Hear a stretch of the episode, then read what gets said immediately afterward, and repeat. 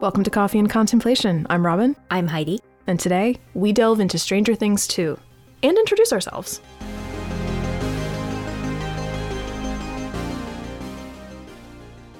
Greetings and welcome back, or if you're new here, welcome. This is a Stranger Things rewatch podcast, and I wanted to take this brief pause before we begin to introduce ourselves a little bit more. We were so excited about season one, we kind of just jumped in and we didn't really stop and kind of give some context for what we were going to be doing. I mean, we did a little bit. I kind of introed and said, like, you know, we love this show, but we didn't really give a lot of indication for who we are and what our perspective actually is. I think if you, dear listener, have been listening along all this time, then you probably picked up some things that we've alluded to. Context clues about like what our personalities are like. I'm a video editor. I work in ed tech. But we haven't really established it all that clearly. So we want to go ahead and do that, just, you know, and especially if you're new here, then this would be a good place to let you know just what you're in for, and especially as we move forward. So to start off with, I'm Robin, and I work as a video editor for a small media production company in the Maryland, DC, Virginia area, and I have a lot of experience both in like commercial video work, but also in filmmaking on independent film sets and working as script supervisor as I never actually got like paid to be a script doctor, but I have done a lot of that. I also self-published a YA fantasy novel in 2017. It's called Resistance Rising, a genre wars novel, and it's available on Amazon, ebook, and paperback. So I have a pretty broad creative background. How about you? So I'm Heidi, once again. I work in creating curriculum. I have a lot of background in online academia and curriculum production. My bachelor's and master's are in English, so I have, you know, an overwhelming passion for literature. So one of the things that I think make our conversation so interesting and so fun is my primary focus, my basis for enjoying things is literature, and yours is film. But you also love literature, and I also love film. There's a lot of cross-pollination, especially in the, you know, mid to late 20th and 21st centuries. I mean, I know I love talking to you about film stuff because you help me appreciate things on a completely different level, you know, and me taking everything as text, I think it makes our conversations interesting because you're seeing a lot of layers where I'm, and this is not a criticism of myself, I'm kind of smushing everything together into like one thing, whereas you see many, many things. And they're both valid, and that's what makes it cool. I'll say, I can see, you know, I can see what they were going for here, and you can say like, but this was the end result. Right. Very often that either comes to, and they really executed it, it worked, it translates, or it doesn't, and here's why. And kind of to that point, the sort of genesis of this podcast really was that we have a lot of these discussions like all the time anyway. Like might as well put the mic on. Exactly. And so another aspect of me coming from a literature background and me kind of looking at, you know, quote unquote, everything is text, is I'll be looking at things through a certain framework. And there's personal enjoyment framework, but also if I'm looking at something for critical analysis, I'm going to be saying, okay, like, what is the worldview? What are the morals? What's the ethos of this text? Coming from a very strong feminist background, that tends to be like a really core portion of my analysis. And I think it's really interesting to talk about pop culture with a feminist lens, partly because you see things that are uncomfortable, but also you get the opportunity to tease things out that are really, really cool and interesting and empowering that you might have just kind of taken for granted if you weren't looking from a specifically feminist lens. Just so that we, you know, and our listeners are on the same page.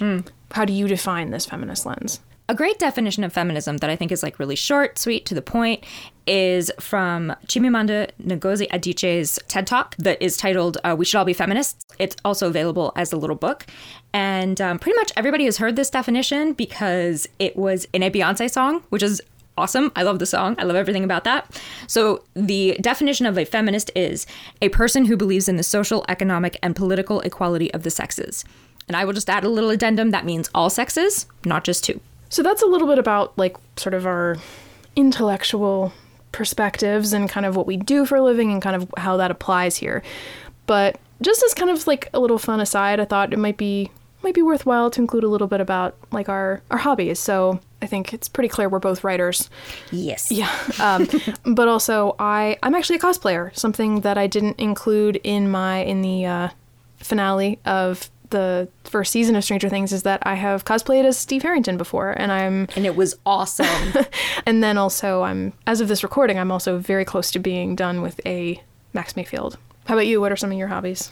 So also writing. I am pretty much always working on something or daydreaming about something or bugging Robin about like, hey, do you think this would work? I also am a ballroom dancer. I have recently got into sewing. That was kind of like my quarantine. Instead of teaching myself how to make sourdough bread, I kind of got into sewing, and I want to start like making my own clothes and definitely like repairing my clothes as they needed and that kind of thing. And specifically, I'm really into like the vintage aesthetic and into like vintage silhouettes and clothes making. I don't know that I could ever really see myself, you know, hand sewing an entire early 19th century gown, but like I love watching other people do it on YouTube, and I love learning about historical costuming, and I really, really love the community of vintage style, not vintage values, because I think that like cultivating your own personal style and talking back to the mainstream as regards like fast fashion and all of that is like a really, really great way to be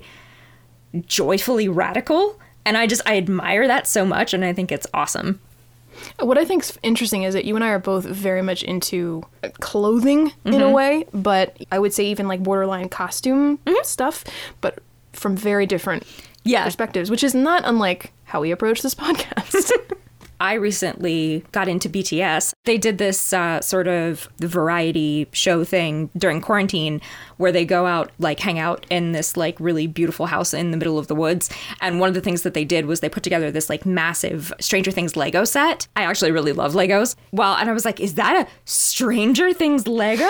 So I immediately looked it up because I was like, I'm buying it. It's massively expensive. However, it is possible that at some point in the future, we may end up with footage of me putting together Stranger Things Legos.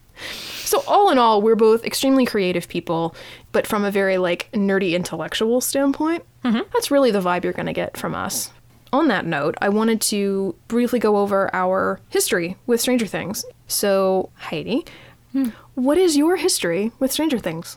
You know, I don't remember how exactly I became aware of the series or stumbled across it, or, you know, that kind of thing. Yeah, and then as soon as the season trailer dropped for Stranger Things 2, I was like, oh, this is going to be my jam. And then it was.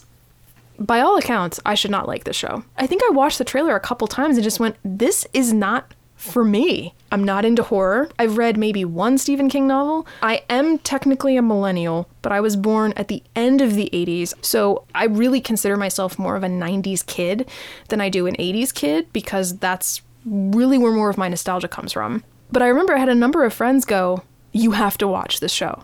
And I remember being surprised by the people telling me that, because I had a lot of people do that with me with Game of Thrones. Mm-hmm. Unpopular opinion, I'm not a fan of Game of Thrones. That's not an unpopular opinion anymore. Well, okay. But at the time, it really was.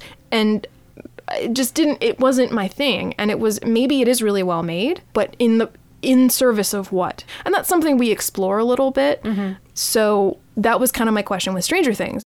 When one of my friends, I believe it was my friend Jess, said these child actors are age appropriate and they are incredible. And then also she said the characterization work. You will appreciate how this thing is made. And I think maybe what she was picking up on at the time is that Stranger Things, while it is a lot of horror tropes structurally, and you can agree or disagree on this, it really is more fantasy than it is horror. Yeah, I mean, I think that would probably be a controversial statement in some circles, but I actually agree with you, because I am not a horror person, and I think some of the things that work our nerves a little bit are things that are more horror, that feel discordant to us, because we don't like horror, and because we do like the other elements of the show that are not based in horror, that are based in, like, adventure, or coming of age, or fantasy, like any of the numerous genres that Stranger Things dabbles in. Yeah. And so I was like, all right, I'm going to give this 3 episodes. By the time it got to the title sequence, I was like, I'm in. I'm completely in. And I did not expect that. I was very surprised. And so here we are, all these years later, doing a podcast about it. So that's a little bit about us and about our perspective, our background, and about how we ended up here. I want to just kind of go back and revisit some wrap-up thoughts, takeaways from season one. We touched on this a little bit at the end of the Upside Down, Chapter 8, the Upside Down, but we didn't really invest a whole lot of time in that because I think, you know, by that point we were at the end and we didn't want to belabor the point. But before we proceed, let's kind of get a sense of where we're at coming into season two. So revisit some of our thoughts from the end of season one, but also talk a little bit more in detail about that Comic-Con trailer. It was the first thing we saw of anything for season two.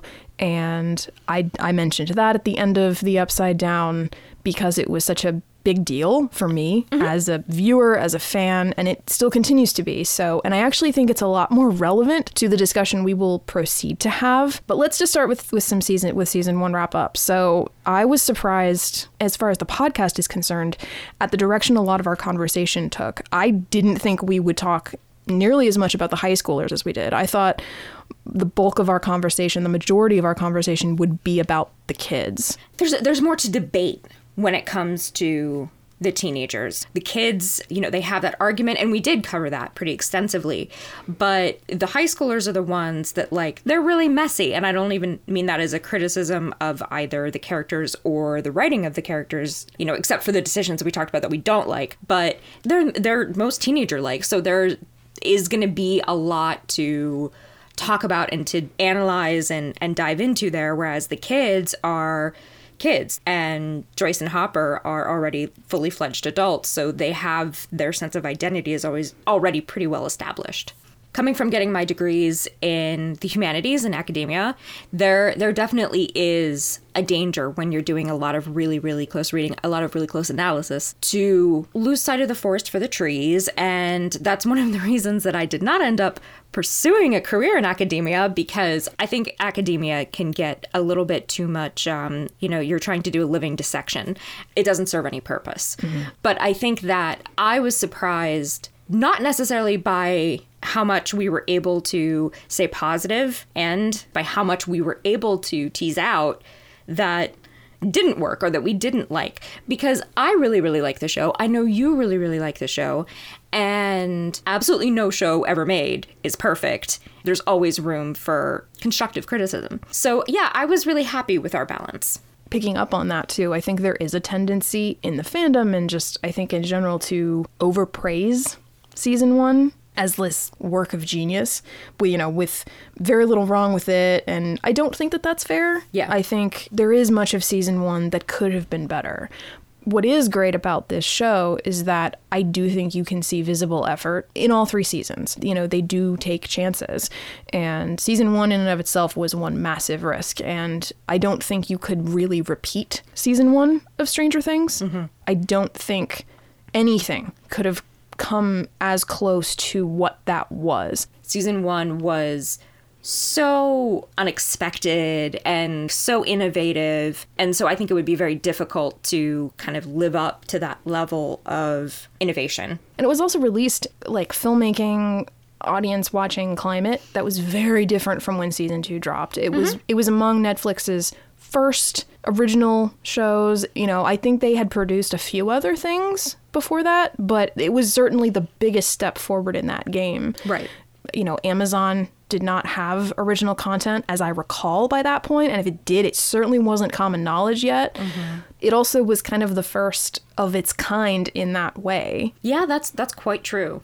And I think that that's kind of why I like the second season so much, is that you can see where they did repeat certain things plot-wise, structure-wise. But I also think that they didn't just carbon copy it.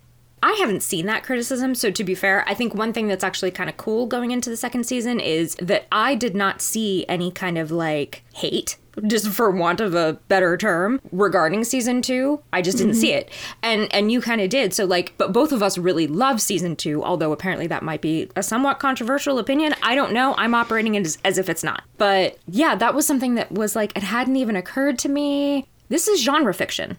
All genre fiction ends the same. Every romance novel ends the same. Every alien invasion movie ends the same. Like, or this is what you're here for. Yeah, or at least has a lot of the same conventions. Right. And don't get me wrong, I do remember there being a lot of positive feedback as well. Mm-hmm. But I remember being surprised by just how much negative feedback there was. And then how much that got echoed when season 3 basically came out, because it was, people were comparing the two. And how can you not do that? But it reminded me a lot of what a lot of the negative feedback was when Harry Potter and the Order of the Phoenix came out. You know, there'd been all this anticipation. It was one of the first times in a long time that there had been this massive wait. And it certainly was the first time in a long time, like even longer probably, that it had that much pop culture attention focused on it. Everyone was reading it. At the time, I was moving. I remember I got the book and I read a few chapters, but then I couldn't, for want of a better term, binge read it. I had to take it very slowly and only read it, you know, piecemeal pretty much.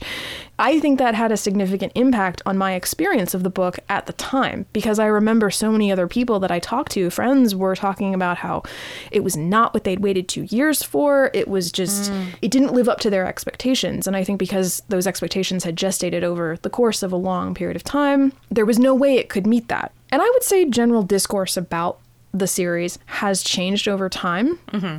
I think people have been able to see past a lot of those expectations and can see the value in a lot of Harry's PTSD, for example. And I actually think that there's a lot in common between Order of the Phoenix and season 2 of Stranger Things. Common elements of PTSD. Season 2 does not go, Will is perfectly fine. Right. I think it just bears repeating. I think we've said it multiple times, but I think it bears repeating every time that I'm still a fan of Harry Potter, but I am not a fan of J.K. Rowling. Mm-hmm. Again, I did not experience that kind of, you know, backlash that you saw. But I think that the other parallel that can be made here, in Order of the Phoenix, you have this terrible, terrible thing that happened. There's this core group of people that know that it happened and they know it was real. But the wider community is just either in denial or actively hostile to this information becoming public. And I think that that very same thing happens in Stranger Things too. You have this core group of people who know exactly what went down. And then you have, like, the larger power structure is just not interested in addressing it or even interested in, like, actively suppressing this information. And I'm projecting, I'm guessing, etc. Maybe one reason that folks were a little bit, especially younger people, were a little bit uncomfortable with Order of the Phoenix is because they thought you would go directly from the kind of confrontation at the end of Goblet of Fire almost really to Deathly Hallows, where there's this, like, open warfare, and it just, society just does not work that way. 100%. And possibly one of the reasons that the second season is also one of my favorites is that I really, really like the depiction of that struggle of someone who is battling with their PTSD, trying to make a positive change, not knowing how to do it, coming up against all of these roadblocks. I find that very valuable and very meaningful. Yeah, and that doesn't just go for Will. Multiple characters in season 2 are dealing with that. So my goal with reviewing season 2 is going to be largely to give it some love and to really dig into why I think it's better than some folks give it credit for. Including, but not limited to, defending the inclusion of Bob, Max, Billy, and why, in my opinion, they are successful additions to the character roster. And even get a bit controversial over my opinion of the Lost Sister episode. I actually don't hate it, but we'll get there when we get there. I think our opinions on season 2 are probably going to be pretty similar. So on the whole, I do still want to continue with honest critique. I don't want to ignore problematic aspects of the show. I want to pay attention to that, as we have done, but I also really want to throw some love its way. Yeah, same. So, that Comic-Con trailer. Mm-hmm. This was the first trailer that dropped all the way back in July of 2017. It was just perfectly deployed piece of marketing. I've always enjoyed Thriller, but hearing it in that context, along with the way the song was mixed and edited for the promo, it actually made it sound ominous and scary rather than just like the fun Halloween dance anthem that I feel like it's most known for being, at least in my experience of it. Yeah, not mine. When I was probably under 10, but not by too much, and it must have been some like sort of anniversary or something of Thriller coming out. And my mom was all excited to watch it with me because, I mean, reasons. Like, Thriller was a groundbreaking video and it's amazing and, you know, all the things. We also don't like MJ anymore, but, you know. So she was really excited to share it with me. And I got so scared multiple times. I am not a horror movie person, but we had to like stop and start like a bunch of different times because there's like zombies and stuff, and like Michael Jackson turns into a zombie, and like I thought he was cool. I thought he was like the date. What are we doing? So we had to stop, and Mom had to like explain to me that like this is just for fun. It's gonna be okay.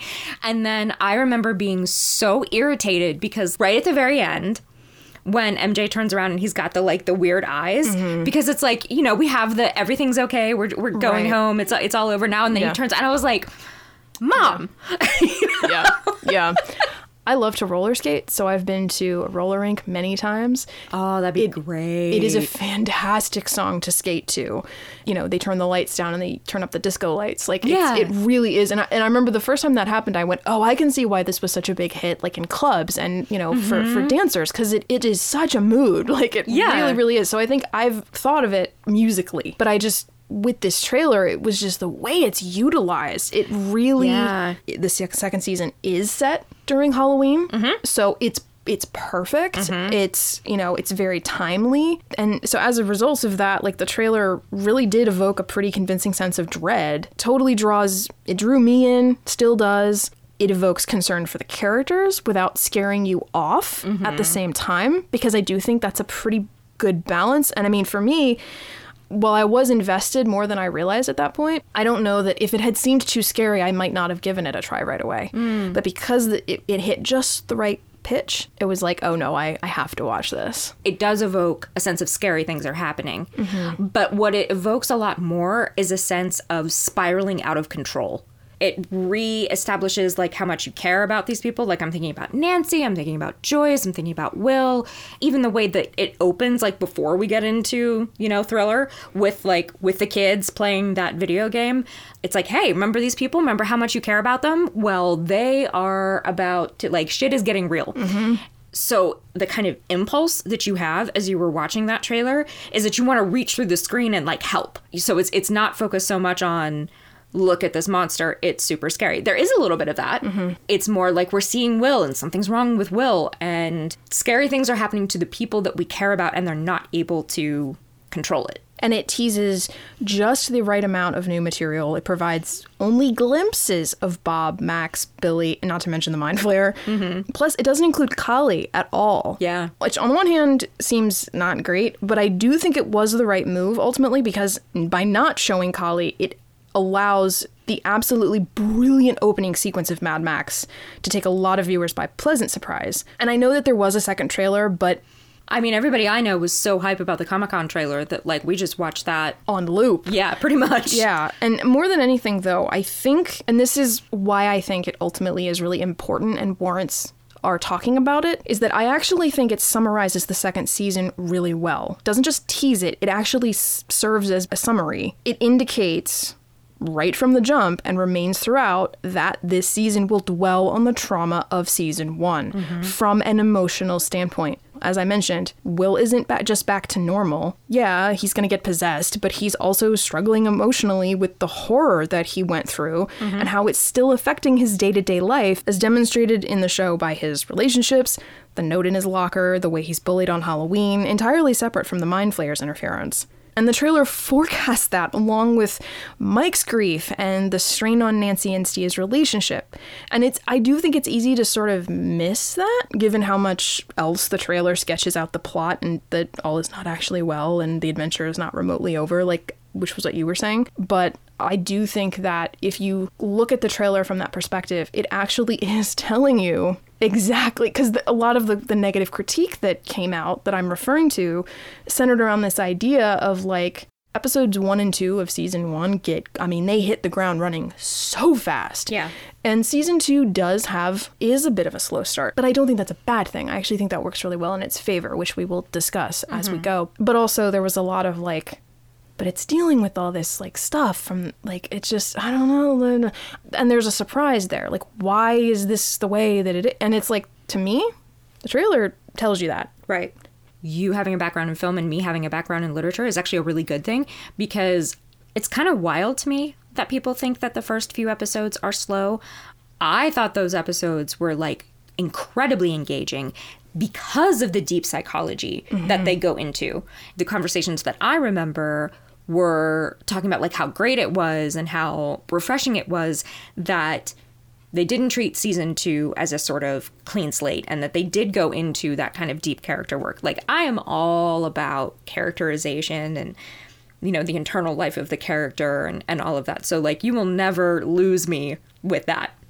So all of that said, some of my predictions at the time from that trailer were that A, Nancy would be pregnant, B, Billy and Max were both going to be villains, and C, that Elle would somehow get transformed through coming back out of the Upside Down, that she might somehow end up being the Demogorgon. Because, of course, we didn't know that there'd be a Mind Flayer yet. But I was and still am so happy to have been so wrong. Looking back, I'm not sure why I thought that about Elle. You know, many of the characters went in and out of the Upside Down by a variety of methods and in season 1, and not once did anyone get changed. You know, I remember not being surprised by the reveal that she was still alive in, you know, in the trailer. I think I was even kind of glad, like, cool. They're not, you know, kind of like how they did with another trailer that dropped for season 4. They were just like, yep, here it is. Speculate no more. I mean, speculate about other stuff, but not about this particular question of this character being alive. You know, I at the time I'd heard reports that, you know, Millie Bobby Brown had been recast and was returning as Elle by relatively reputable sources. I couldn't tell you which ones they were. I want to say, like, probably Nerdist and IGN and stuff like that. But I just remember being like, oh, cool, she's back. Awesome. I remember us talking about the Nancy being pregnant theory. And oh, really? Yeah. I don't remember exactly what your reasoning was, but I remember being like, yeah, maybe. I hope not. That's so messy, and they have so much other stuff that they're trying to deal with. It would really, really go a lot farther with the whole, like, you're punished for having sex, you're punished for not having sex thing. I was just like, can we not? We just not? And then they didn't, and it was great. It was the two of the shots that we got of Nancy in that trailer were, the first one was her and Steve in the alley, or it's not an alley. It's, they're outside the school, and it's the shot, it's just the glimpse of it when he's walking away from her. He even, like, rips the towel off of his shoulder, like, in what looks like frustration. So my brain went, oh, she just told him that she's pregnant, but I'd forgotten that we talked about it. So yeah. The trailer, basically, it works for me on every level, and I wanted to highlight it before we move ahead because, you know, it serves almost as a thesis statement. And I don't think that trailers always do that, nor do I think they have to. But I do think that this one really, really does, and it does it beautifully. I remember watching the trailer for the first time, and it was just like, my eyes were just, like, glued to the screen. I was like, what is happening? I was, like, so hyped for it. And I actually had to watch season 2 of Stranger Things really slowly because I was moving. So I had to do things like, okay, like, if you unpack XYZ number of boxes, then you can watch an episode of Stranger Things. Nice. And I was trying really, really hard to, A, to not binge it, but also to, like, watch it before all of my friends were already done with it and have to be like, no, we can't talk about it because I haven't watched it, you know. Like, watching the trailer again today, like, yeah, this is a damn good trailer. And I kind of appreciate the way that you have teased out what makes it a good trailer. Trailers are basically, it's short form storytelling, right? You have to condense this entire piece of media down into 3 minutes. And so I even said, when we watched this trailer, that's like a masterclass in editing. So with all of that said, that's going to conclude our sort of pregame discussion of season 2, and we will see you next time with our proper discussion of Chapter 2 Mad Max. Thank you for listening. Over and out.